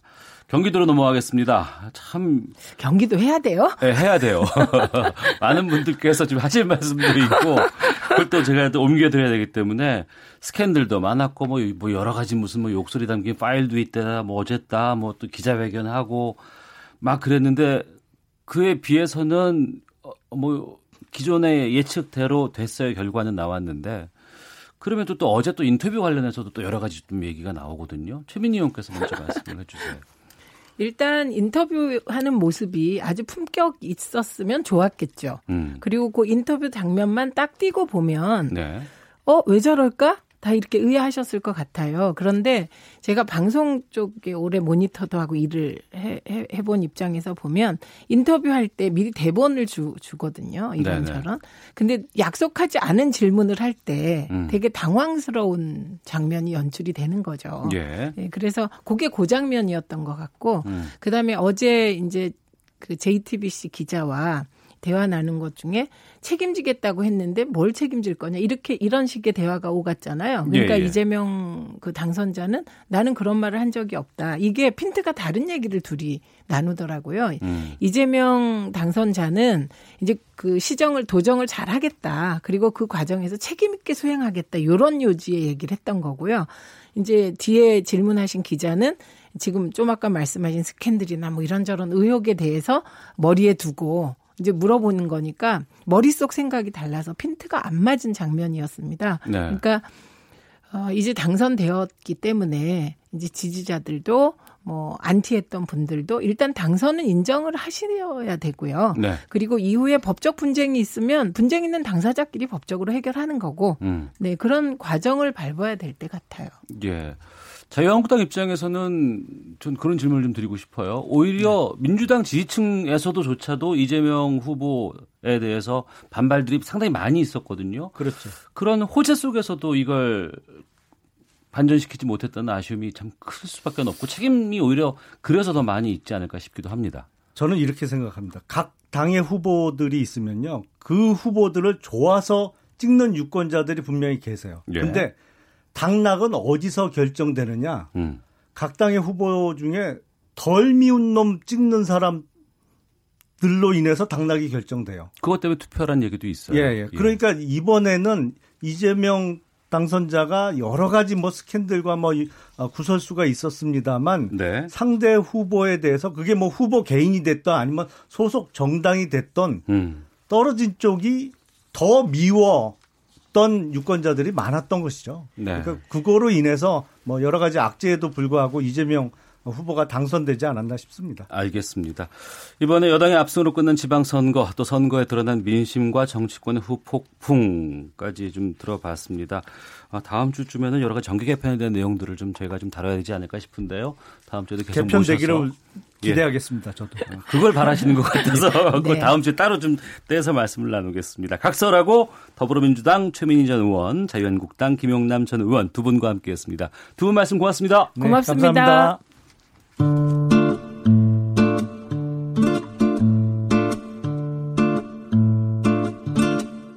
오태훈의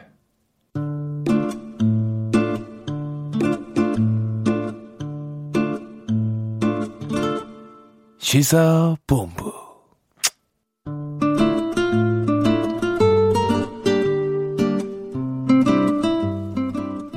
언론이 놓치고 있는 외교가의 고급 정보들을 살펴봅니다. 김지윤의 밀당 외교 시간인데요. 세계 단판이라 불리던 북미 정상회담의 결과를 두고 미국 내에서 엇갈린 반응이 나오고 있다고 합니다.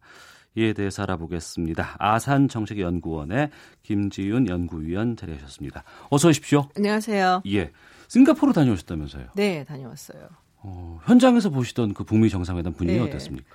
뭐 방송 뭐 언론 쪽은 아주 뭐 열띤 취재 경쟁 네. 뭐 몸으로 느낄 수가 있었고 그리고 일단 싱가포르 입장에서는 상당히 자랑스러워하고 있는 거죠. 뭐 음. 싱가포르가 경제적으로야 워낙에 이제 잘나는 부국이지만 예. 정치적으로는 사실은 뭐 독재도 있었고 여러 예. 가지로 굉장히 제한적인 국가이기 때문에 좀 약간 거기에 대한 열등감 뭐 이런 음. 게 있었는데 예. 요번은 이제 기회를 해서 우리가 아주 위상을 뭐 우리가 뭐 찾았다. 음. 뭐 동양의 스위스다. 뭐 이런 얘기까지 하면서 굉장히 뭐 좋아하고 중심가 걸어 다니니까 뭐 반이 언론인들더라고요. 보니까.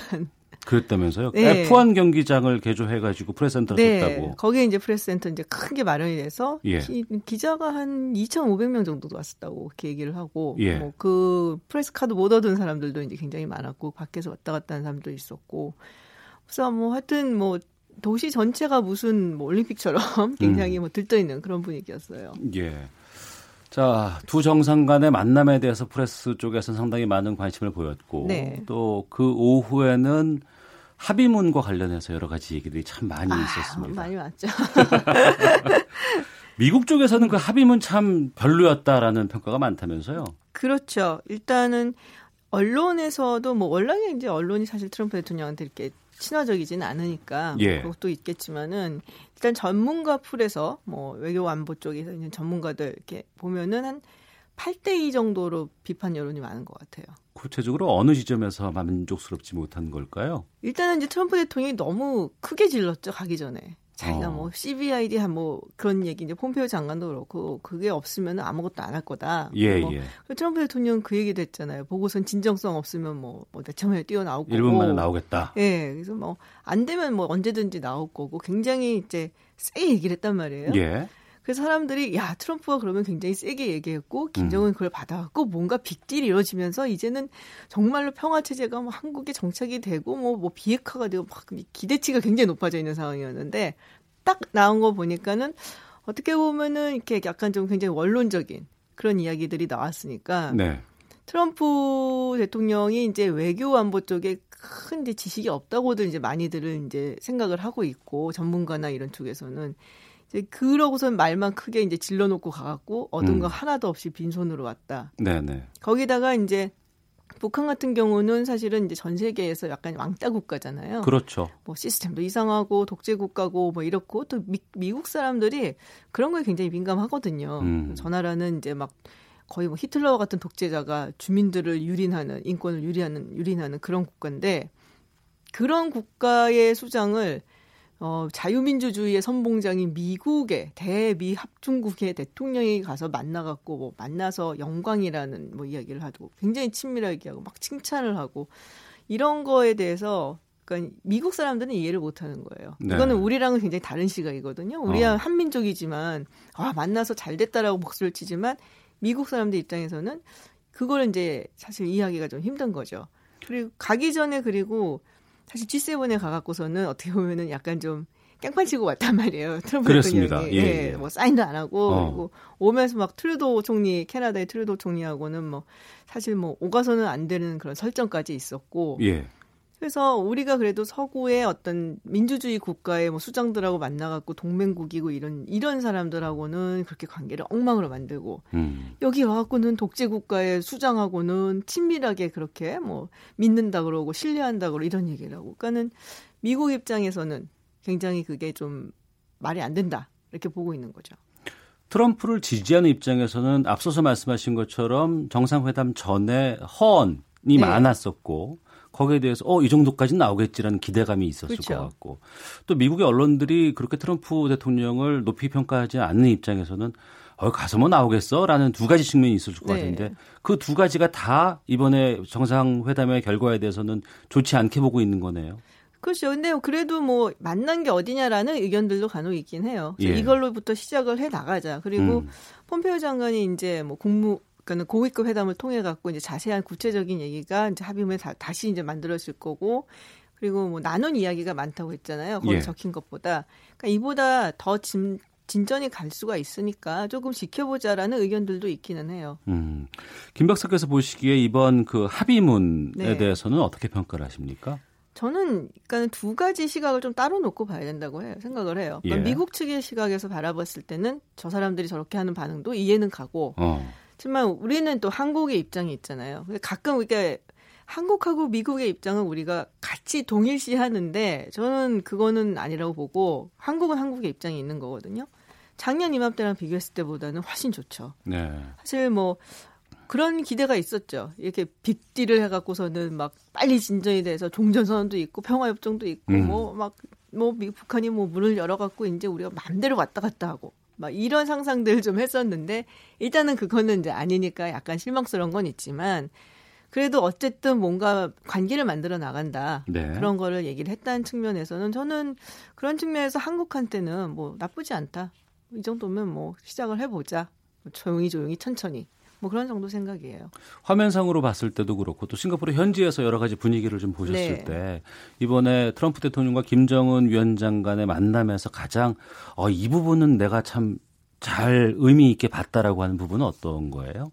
일단 둘이 만나는 장면 자체가 굉장히 조금 감동적이긴 했죠. 예. 네, 감동적이었고 어, 의외로 두 사람이 케미가 좀 통했나라는 생각이 좀 들더라고요. 어. 그리고 이제 그 장면이 전 되게 재밌었어요. 그 비스트 거예요? 이렇게 문 열어갖고 예, 그 예. 트럼프 대통령의 전용 차 있잖아요. 아, 예, 예. 네, 그래서 차를 타고 어디 가려는 건가? 어. 그러다 보니까 이렇게 구경만 하고 이렇게 뭐 아니라고 그러고 나왔는데, 그러니까는 이게 보여주고 타볼래 했는데 아 괜찮다고 했다는 그 장면을 보면서 굉장히 좀 김정은 위원장이 이제 예전에 북한 지도자들하고 조금 다른 약간은 좀 뭐랄까 좀 이렇게 내려놓고 좀 음, 파격적인 수도 있고 예 그리고 좀 이렇게 격의 없이 보는 그런 어. 모습을 이제 사실 우리 문재인 대통령과 만났을 때도 그런 모습이 좀 있었잖아요. 그래서 아 그런 면이 좀 있구나라는 뭐 그런 모습이 있었고 어 글쎄 뭐 저도 한국 사람이라 그런지 일단은 둘이 이렇게 만나 갖고선 얘기하고 또 뭐 같이 뭐 하는 모습이 좀 나쁘진 않더라고요. 음. 좀 기분은 뭐 좋더라고요.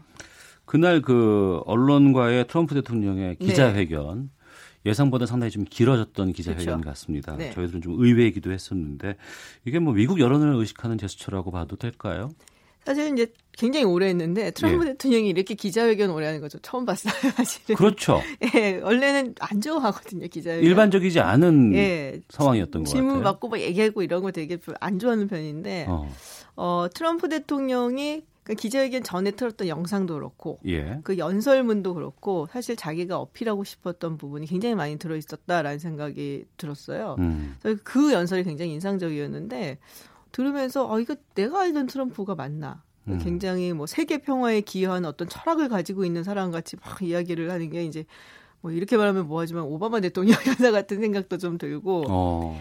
요번에 같이 갔던 사람 중에 스테판 밀러라고 있어요. 백악관 이제 어, 뭐랄까 좀 보좌관 아니면은 뭐 advisor 뭐 스테판 밀러, 밀러 스테판 예. 밀러라고 있는데 이 사람이 트럼프 대통령의 연설을 이제 쓰는 연설 작성하는 네. 사람이에요. 그래서 작년에 우리나라에 와서 이제 국회에서 연설을 할 때도 이 스테판 밀러가 이제 그걸 연설문을 작성을 했던 사람인데 그래서 어 얘가 왜 갈까 그 생각을 했었어요. 근데 음. 아마 이제 그 연설문을 이제 모두 발언은 좀 썼나 보다라는 생각을 했고 그래서 스테판 밀러 하면 굉장히 그 뭐랄까 강경하고 막 그런 말들을 많이 쓰거든요. 근데 네. 와 스테판 밀러도 이렇게 평화로운 글을 잘 쓰는구나 그런 생각도 좀 들었고. 음. 근데 일단 이제 기자회견을 통해서 이제 자기가 하고 싶었던 얘기 그리고 이렇게 뭔가 좀 우리가 상 받으면 하는 수상 소감 뭐 이런 얘기를 좀 많이 하고 싶었던 게 아닌가 이걸 통해서 근데 생각보다 이게 길어지면서 네. 질문이 많아지면서 말 실수도 생기고 네. 어, 논란이 될 만한 부분들도 사실 이때 많이 나왔죠. 논란이 될 만한 부분은 어떤 건가요? 딱 그거죠. 이제 한미 연합 훈련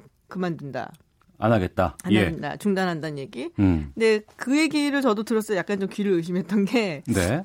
저 얘기는 사실은 우리 정부랑 먼저 좀 얘기가 됐었어야 되는 부분인데 그냥 나온 것 같다는 느낌이 좀 들었고 음. 그때 썼던 말들이 또 약간은 좀 놀라웠어요. 왜냐면은 그 월 게임이라고 표현을 했거든요. 예, 예. 전쟁 놀이고 전쟁 게임이라고 할 수도 있고 물론 이제 그게 이제 연합 훈련을 의미를 하는 거지만 원래 이제 영어로 얘기할 때는 joint military drill 아니면 뭐 joint military 뭐 training 이렇게 써요. 네. 근데 월 게임이라고 한다면 어떻게 보면은 북한 측에서 한미 연합 훈련을 두고서는 하는 말일 수도 있고 음. 물론 이제 꼭 그것만 의미하지는 않지만 그렇게 들리 처음에는 사실 그렇게 들렸고 이게 이제 뭐 프로버커티브하다, 그러니까 도발적이다. 사실 이거는 북한하고 중국에서 늘 이걸 두고 하는 얘기거든요. 네. 그래서 어 북한이 하는 이야기를 통해서 이 얘기를 트럼프 대통령이 하는구나. 그래서 음. 약간 그 부분이 좀 놀랐고. 근데 지금 뭐 나오는 이야기들로는 이제 미리 그 부분에 대한 생각은 좀 하고 갔는데 결정은 내리지 않았지만 네. 그래서 이제 아마 김정은 위원장 만나갖고 이야기를 하면서 뭐 음. 상호 신뢰가 좀 쌓였는지 뭐 중단을 해도 좋겠다 라고 이제 얘기를 한 것 같아요. 예. 트럼프 대통령은 그 유해 송환에 대해 상당히 좀 의미를 두고 있는 것 같던데. 이 유해 송환이 그러니까는 굉장히 여론몰이 하기 좋거든요. 여론머리가 좋다. 그러니까는 미국 사람들이 외교에 그렇게 관심이 없어요. 어. 북핵 문제나 뭐 이런 부분에 대해서 지금 예, 예. 제가 뭐 미국의 뭐 조야라든지 뭐, 비- 뭐 전문가의 뭐 의회 이런 데서는 반응이 안 좋다고 말씀드렸지만 예. 여론조사 결과 뭐 방금 나온 거 보니까 한 50% 정도는 잘했다고 칭찬을 하고 있어요. 아 이번 남 그 북미 정상회담에 예, 예. 대해서 여- 미국 내 여론이 미국 내 여론이. 어. 그러니까는 이제 일단은 우리도 사실은 뭐 잘 모르는 국가고 뭐 이렇게 뭐 저기서 막 문제를 일으키는데 우리나라 대통령이 만나갖고 야 우리 평화를 같이 쌓아나기로 했다. 그러면은 뭐 사실 이렇게 전문가가 아닌 이상 이렇게 봤을 때는 뭐 나쁘지 않잖아요. 그렇죠. 예. 그러니까는 근데 그런데 근데 이제 그런 정도의 시- 지식을 가지고 있을 때 유해를 송환한다. 어. 지금 이제 한국 전쟁 끝난 지가 뭐 끝났다고 하긴 좀 그렇지만 하여튼 정전이 된 지가 65년인데 포 같은 워라고 불려요. 예. 잊혀진 전쟁. 음. 그러니까 뭐 여러 가지로 굉장히 뭐 해석을 해볼 수 있지만 거기서 사망했었던 전사했었던 군인들의 유해가 성조기에 덮여갖고 음. 딱 날라온단 말이에요. 네. 그 장면 하나만으로도 상당히 미국 사람들은 감동을 받을 수가 있어요. 아 그 모습만 보는 것 자체로도. 예. 어. 오히려 그게 미국민들한테는 임팩트가 클 수가 있어요. 여러 예. 합의문이 어쩌고저쩌고 이런 유튜브 것보다. 같은 경우에 보면은 이제 그 참전을 한 미국 미군 병사가 네. 이라크에서 끝나고 딱 몰래 왔다가 아이가 운, 운동하고 있는 운동장에 예, 싹 맞아요. 갔을 때 예. 막 서로 와서, 안기고 그쵸. 박수 치고 막 감동하는 이런 난리가. 났죠, 저 그렇게 되면. 아. 미국 사람들이 이 군인한테 갖는 어떤 뭐랄까 경외감 예. 이런 거는 상당하거든요. 어. 그런 부분들은 오히려 좀 이렇게 트럼프 대통령 입장에서는 일반 대중들을 끌어들일 수 있는 소구력으로 효과적, 굉장히 효과적이죠. 음. 하지만 또 위에 있는 뭐, 뭐 네오콘들이라든가 아니면 여론 쪽에서, 아, 언론 쪽에서는 거기에 대해서 좀 항상 또 트럼프는 저런 식이야라고 또 표현할 수도 있지 않겠습니까? 그럴 수도 있죠. 그리고 사실 그 내용은 어, 합의문 정상끼리 합의문에 들어갈 만한 격은 사실은 아니죠. 그건 음. 사실 뭐 실무 협상을 하면서 나올 수 있는 얘기고 예. 굳이 의미를 두자면은 이게 이제 북미 수교를 위한 어떤 초석이 될 수도 있다. 음. 그러니까 보통은 이제 수교 매- 전쟁을 했었던 당사국끼리 수교를 맺을 때 그런 이제 전쟁 있었던 이제 마무리 작업 이런 네. 걸 하고서 수교로 넘어가거든요. 예. 그리고 앞서서 이제 그 합- 한미 합동군사 훈련과 관련해서는 네. 여러 가지 논란이 많다고 말씀하셨고 트럼프가 좀 실수한 것이 아 니냐라는 것까지도 말씀하셨는데 폼페이오 장관이 어제 왔고 어, 오늘 아침에 이제 강경화 네. 어, 장관하고 이제 뭐 회의도 하고 한미일 회담도 하고 하고 있는데 어떤 이야기들을 좀 주로 할까요? 그런 것들을 좀 정리하는 봉합하는? 일단은 이제 정상회담에서 있었던 얘기 그리고 확대 회담에서 있었던 얘기 폼페오 장관도 죄송합니다 배석을 했었으니까 예. 거기서 있었던 이야기들을 이제 좀 뭐 서로 이제 공유를 하게 될 거고 어 군사훈련 이야기도 아마 나오지 않을까 어떻게 보면은 사실은 한국은 가만히 있다 어 하고 놀란 셈이거든요. 네. 어, 동맹국한테 미리 좀 언지는 줬어야 했는데 그 부분 사실 조금 아쉽고 음. 그런 이야기를 하면서 이제 어떤 식으로 진행을 할 건가 네. 앞으로 그리고 한국 측에 뭐 조, 어떻게 보면 협조를 구하는 뭐 이런 부분도 있을 거고 종전 이야기가 나올 수도 있을 것 같아요. 아, 트럼프 대- 종전에 대한 향후 네. 일정 같은 것들. 트럼프 대통령이 일단 종전 이야기를 했었으니까 예. 그런 부분에 대한 논의도 좀 있지 않을까라고 뭐 살짝 기대를 해보죠. 예. 그 지금 남북 군장성 간의 회담도 있는데 네. 그 부분들도 상당히 좀 이번에 논의 과정에서 좀 나오지 않을까 싶어요. 제 생각에도 나올 것 같아요. 지금까지는 사실은 뭐 DMZ에 있는 유해, 뭐 이거 음. 발굴 작업 이런 약간 좀 사, 사소한 사소한 건 아니지만 좀 약간 작은 문제부터 이렇게 풀어 나가는 방향으로 갔는데 이제는 이제 한미 훈련 이야기가 나왔으니까 북측에서 내가 꺼내지 않을까 그런 생각이 좀 듭니다. 알겠습니다.